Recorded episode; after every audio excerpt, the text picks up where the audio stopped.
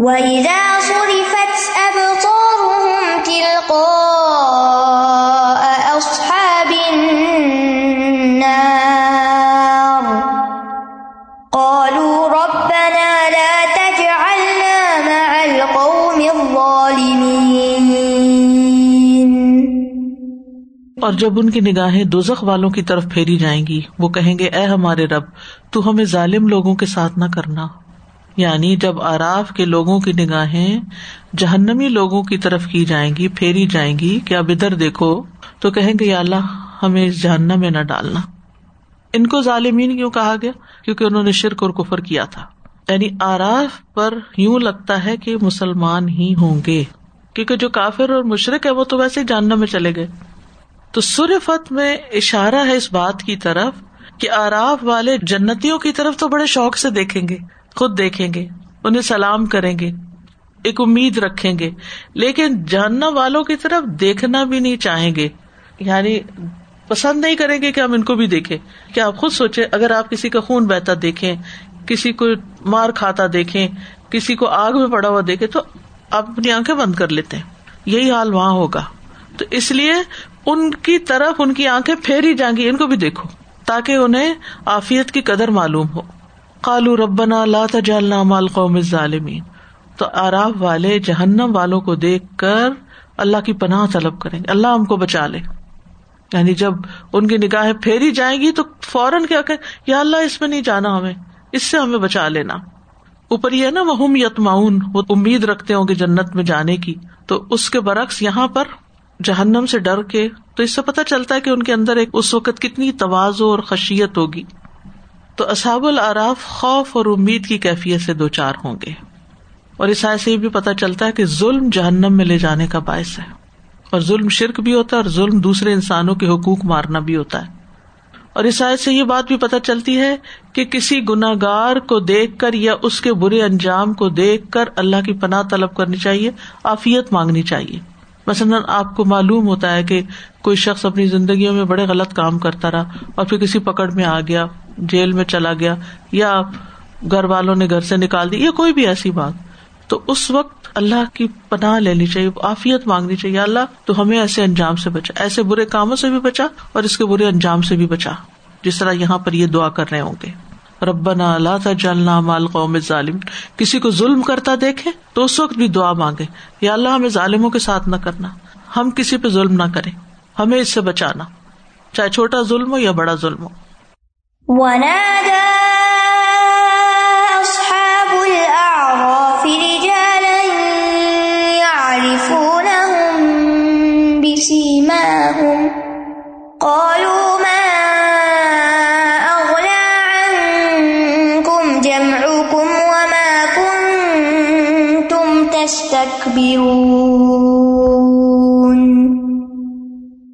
اور آراف والے دو میں سے کچھ لوگوں کو پکار کر کہیں گے، جنہیں وہ ان کی خاص علامت سے پہچانتے ہوں گے۔ وہ کہیں گے، تمہاری جماعت اور تم جو تکبر کرتے تھے تمہارے کچھ کام نہ آیا۔ یعنی اصحاب العراف، کفر اور شرک کے سرداروں کو پکار کر کہیں گے، جنہیں وہ ان کی نشانیوں سے پہچان لیں گے کہ یہ ابو لہب ہے، یہ فلاں ہے، یہ فلاں ہے۔ تو ان کو کہیں گے، کہاں ہے تمہاری جماعت؟ کہاں ہے تمہارا خاندان؟ کہاں ہے تمہارا قبیلہ؟ کہاں ہے تمہارا تکبر؟ کہاں ہو تم آج؟ شان و شوکت تمہارا، مال و دولت ماں اغنا ان ہوں مالو ہوں و ماں کسب۔ ونا دا اصحاب العراف رجال یارفون ہوں بسی ماں ہوں آراف والے ایسے لوگوں کو پکاریں گے جو دنیا میں بڑے بنتے تھے، لیکن تھے وہ جہنمی۔ یعنی یارفون ہوں بسی ماں ہوں ان کی حالت سے ہی پہچان لیں گے کہ یہ جہنمی ہے یا یہ کہ جن کو دنیا میں وہ پہچانتے تھے، ان کو وہاں بھی پہچان لیں گے۔ فلاں بھی چلا گیا۔ یعنی جیسے آپ کچھ لوگوں کو جانتے ہوتے نا، پھر ان کے بارے میں بری بری خبریں اخبار میں چھپتی تو کہتے یا اللہ، یہ اس چیز میں پکڑا گیا، اس نے یہ کر دیا۔ تو اسی طرح وہ جہنمیوں کو دیکھ کر وہ اس میں سے جن کو پہچان لیں، کہیں گے، یہ یہاں پہنچ گیا۔ کیا کرتا تھا یہ؟ ہم تو اس کو بڑا اچھا سمجھتے تھے۔ اس کا یہ انجام ہو گیا۔ کتنی ضلعت اور شرمندگی اور رسوائی کی بات ہوگی۔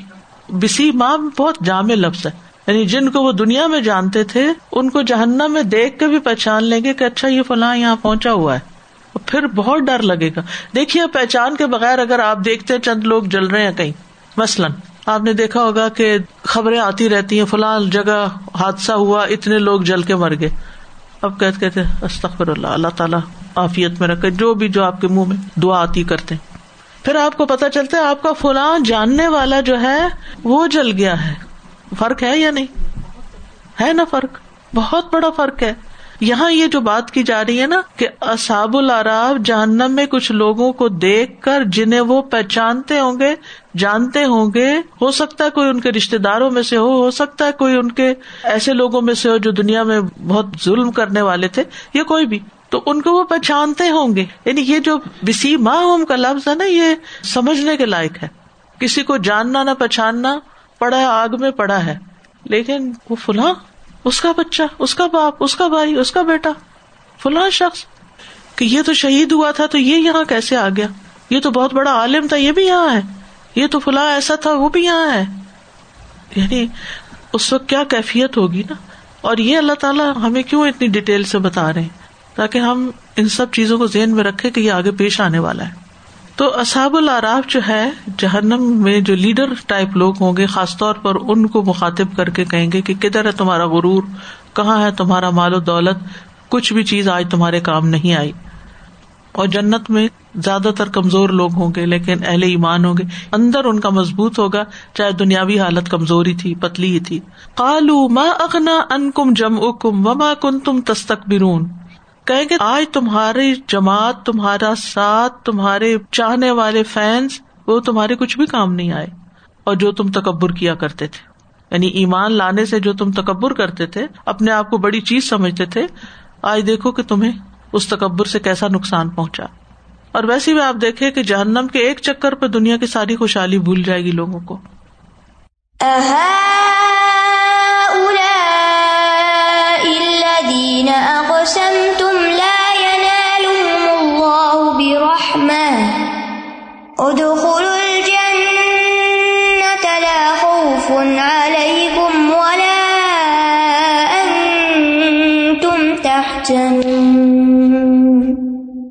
کیا یہی وہ لوگ ہیں جن کے بارے میں تم قسمیں کھاتے تھے کہ انہیں اللہ کی کوئی رحمت نہ پہنچے گی؟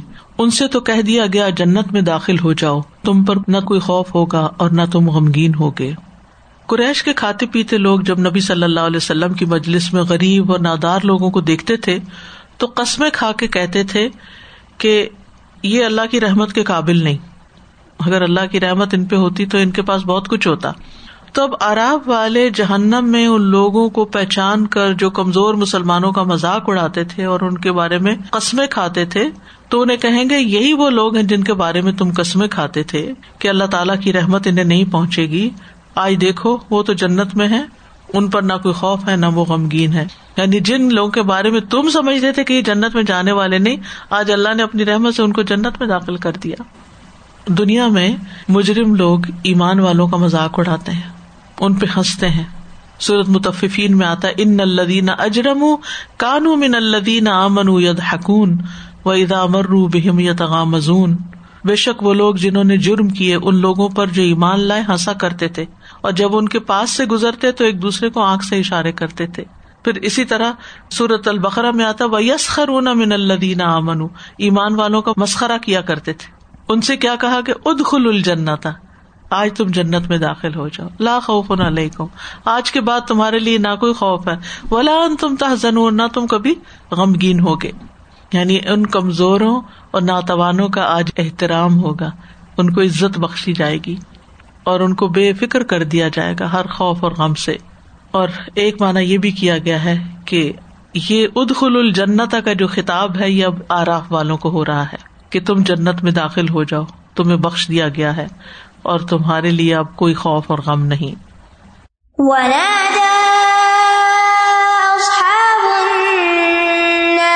أصحاب الجنة أن أفيضوا أن أفيضوا.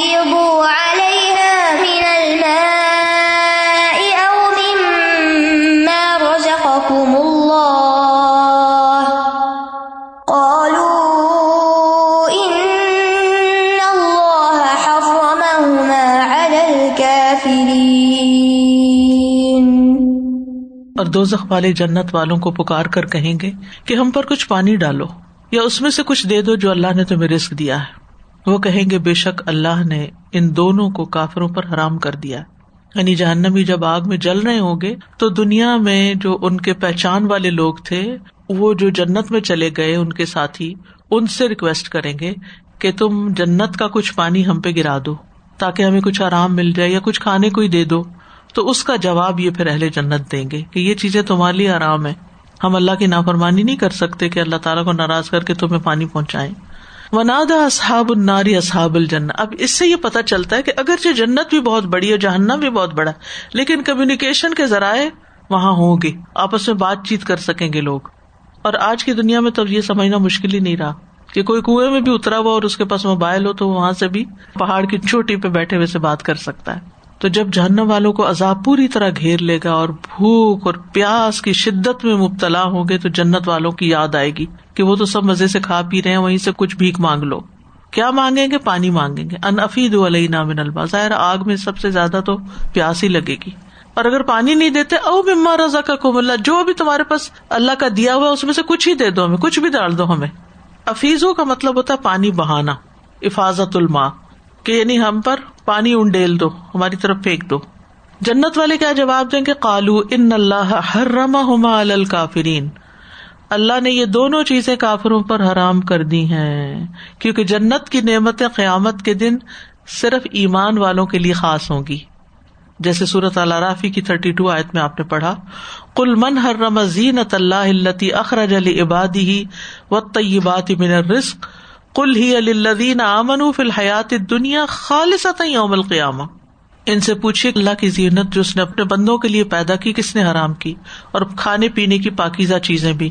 کہہ دیجیے یہ چیزیں ان لوگوں کے لیے جو ایمان لائے دنیا کی زندگی میں بھی ہیں۔ یعنی اس دنیا میں بھی نعمتیں اصل میں ایمان والوں ہی کے لیے انہیں کا حق بنتا ہے۔ لیکن کچھ حصہ کافروں کو بھی مل جاتا ہے۔ ہاں قیامت کے دن پھر ان کو کچھ نہیں ملے گا، صرف ایمان والوں ہی کے لیے رہ جائے گا۔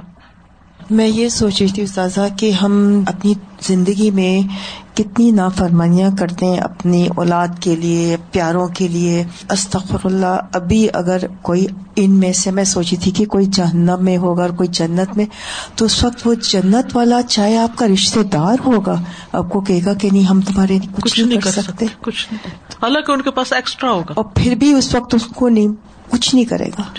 جہنم والوں کو بھی کھانا پانی ملے گا لیکن وہ کون سا؟ زکوم کا درخت ان کا کھانا ہوگا۔ ان نہ شجرت زکوم تعام العفیم زکوم کا درخت گناگار کا کھانا ہے۔ کل محلی اگلی فل بتون پگھلے ہوئے تانبے کی طرح پیٹوں میں کھولے گا۔ کغلی الحمیم۔ گرم پانی جیسے کیٹل میں ابالتے کیسے ابلتا ہے؟ ایسے ہی ان کے پیٹ میں یہ جا کے ابلنا شروع ہو جائے گا۔ اور پھر اسی طرح پانی بھی۔ تس کا من این آنیا کھولتے ہوئے چشمے سے پلائے جائیں گے۔ پانی بھی ابلتا، کھانا بھی ابلتا۔ اس سے نہ پیاس بجے گی، نہ بھوک ختم ہوگی۔ لایوس من ولاگنی منجو تو اس آیت سے خاص بات پتا چل رہی ہے۔ اور وہ کیا؟ کہ پانی پلانا اپنے اوپر لازم کر لے۔ پانی پلانے کا کوئی موقع جانے نہ دے۔ پانی پلانا افضل اعمال میں سے، افضل ترین نیکیوں میں سے ہے۔ ابن عباس سے پوچھا گیا، کون سا صدقہ افضل ہے؟ انہوں نے کہا، پانی پلانا۔ کیا تم نے جہنمیوں کو نہیں دیکھا جب وہ اہل جنت سے فریاد کریں گے اور کہیں گے، ان افید علینا من الما او مما رضا کا کم اللہ بعض تابعین کہتے ہیں، جس کے گناہ زیادہ ہو جائیں، تو وہ پانی پلانا لازم کر لے۔ اللہ نے کتے کو پانی پلانے والے کے گناہ کو معاف کر دیا تھا۔ تو اس آدمی کا کیا مقام ہوگا جو ایک توحید پرست کو یعنی ایمان والے کو پانی پلائے اور اسے زندگی بخشے؟ کیونکہ پانی زندگی بخشتا ہے نا۔ سعد بن عبادہ سے روایت ہے، رسول اللہ صلی اللہ علیہ وسلم نے فرمایا، پانی پلانا افضل صدقہ ہے۔ پانی کا ایک گھونٹ بھی کسی کو پلانا صدقہ ہے۔ حتیٰ کہ انسان اپنی بیوی کو بھی جو پانی پلاتا ہے، جنہیں ان ڈیل کے گلاس میں ڈال کے اس کے آگے رکھ دیتا ہے، اس کے لیے بھی اجر ہے۔ یعنی اگر آپ گھر والوں کو بھی پلاتے ہیں یعنی ضروری نہیں کہ ثواب تب ملے گا جب آپ گھر سے باہر کسی کو پلائیں گے۔ گھر والوں کو بھی پلاتے ہیں، اپنے بچوں کے لیے خرید کے لاتے ہیں یا انتظام کرتے ہیں۔ بیوی کے لیے، بیوی شوہر کے لیے سب پہ اجر ہے۔ جانوروں کو پانی پلانے کا اجر ہے۔ جیسے باہر لوگ کنٹینر ایسے رکھ دیتے ہیں جہاں پانی رکھتے ہیں۔ پانی ڈرنک میں کوئی بھی چیز ہو سکتی ہے نا۔ ایک آدمی رسول اللہ صلی اللہ علیہ وسلم کی خدمت میں حاضر ہوا۔ کہنے لگا، میں اپنے حوض میں پانی بھر کر لاتا ہوں۔ جب اپنے گھر والوں کے لیے بھر لیتا ہوں تو کسی دوسرے آدمی کا اونٹ میرے پاس آتا ہے۔ میں اس کو بھی پلا دیتا ہوں۔ کیا اس میں مجھے اجر ملے گا؟ آپ نے فرمایا، ہر حرارت والے جگر میں اجر ہے۔ یعنی جو بھی زندہ ہے، اسی طرح پانی کا کنواں کھدوانا۔ آپ نے فرمایا، جس نے پانی کا کنواں کھدوایا، پھر اس سے جن یا انسان یا پرندے کا جگر اس سے سیراب ہوا، اللہ کے آمد کے دن اس کو اجر دے گا۔ یعنی جنات بھی پانی پیتے ہیں، اور ہمیں پتہ ہی نہیں ہے۔ پھر اسی طرح او مما رزکنا کم میں کھانا کھلانا بھی شامل ہے۔ پھر کسی کو پانی سے روکنا بھی نہیں چاہیے۔ یہاں تو ہر ایک اپنے اپنے گھر میں ہوتا ہے، بعض لوگوں کا۔ آپ نے دیکھا ہوگا، سارے گاؤں کے لیے ایک نلکا ہوتا ہے یا ایک کنواں ہوتا ہے۔ تو اگر کسی نے کھدوایا تو وہ اس کو اپنی ملکیت نہ بنا کے بیٹھ جائے اور دوسروں کو محروم نہ کرے۔ رسول اللہ صلی اللہ علیہ وسلم نے فرمایا، تین چیزوں سے نہ روکا جائے، پانی، گاس اور آگ۔ یعنی کسی کو ضرورت ہے تو اس کو دو۔ آگ سے مراد یہ کہ جیسے لکڑیاں ختم ہو جاتی ہیں، ابھی ہم سپلائی کبھی ڈسکنیکٹ نہیں ہوئی نا، گیس کی یا بجلی کی۔ لیکن بہت جگہوں پر ایسا ہوتا ہے کہ آگ کا انتظام نہیں ہوتا۔ کل ایک چیز میں پانی بھر رہی تھی تو اس وقت مجھے وہی حدیث یاد آ رہی تھی کہ اپنے ڈول سے دوسرے کے ڈول میں پانی ڈال دینا سد کا تو مجھے خیال ہے کہ کیا وجہ ہے نا کہ اتنا زیادہ ہائی لائٹ کیا ہوگا؟ کیونکہ اس دور میں تو خاص طور پہ اب وہ کنویں سے اگر پانی نکال رہے ہیں تو you invest a lot of time and energy on it اور ہم ایون ہم بھی اگر ایک ایک منٹ اپنا وہ کر رہے ہوتے ہیں نا تو بعض اوقات کسی بالکل آپ ڈور سے نکل رہے ہیں اور رک کے کسی وقت پانی کسی کے لیے بھرنا چاہے، ہمیں تو ایک منٹ لگتا ہے۔ ہمیں گھنٹے نہیں لگتے۔ لیکن بعض اوقات آپ کے لیے وہ بھی بوجھل بن جاتا ہے کہ اس وقت وہ last minute you know am already getting late تو میں یہ سوچ رہی تھی کہ ٹائم انویسٹ کرنا لوگوں کے لیے اس، یہ مین چیز تھی کہ پانی کے پیچھے بھی نان اویلیبلٹی بھی تھی اور پھر یہ کہ آپ نے اپنی محنت، اپنا وقت لگا کے کسی کو وہ چیز دی جو آپ کی بھی ضرورت ہے۔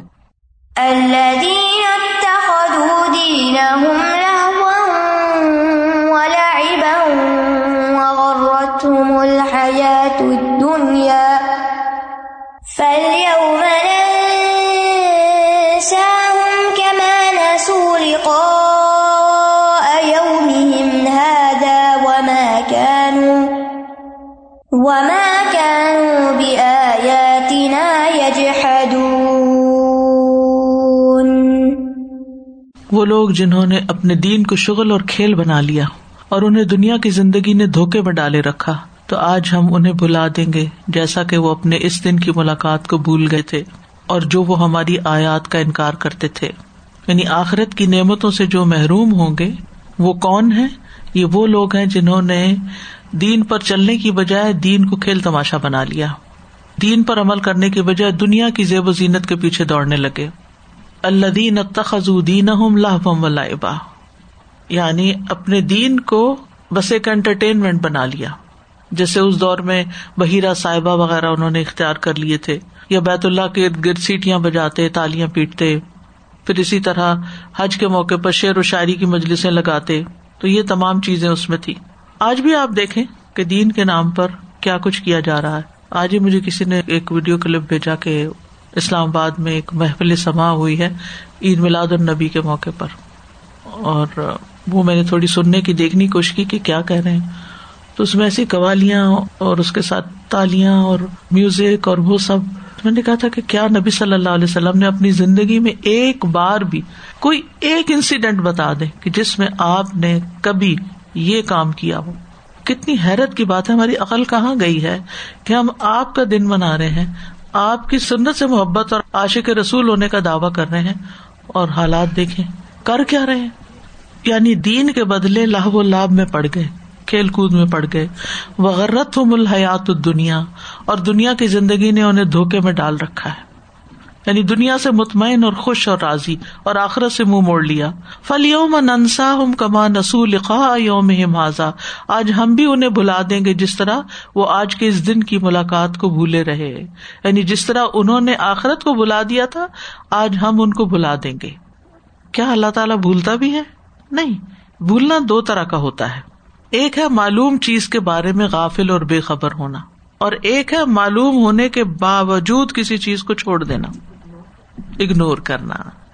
تو اس کا مطلب کیا ہے کہ ان کو بلا دیا جائے گا؟ مطلب یہ کہ آگ میں ڈال کے چھوڑ دیا جائے گا۔ بس۔ وما کا نوب آیات نا یا جدون اور جیسا کہ وہ ہماری آیتوں کے منکر تھے۔ آیتوں کا انکار کرتے تھے، اس لیے ان کا یہ انجام ہوا۔ تو اللہ کی ملاقات کو بلانے والوں کا انجام بڑا بھیانک۔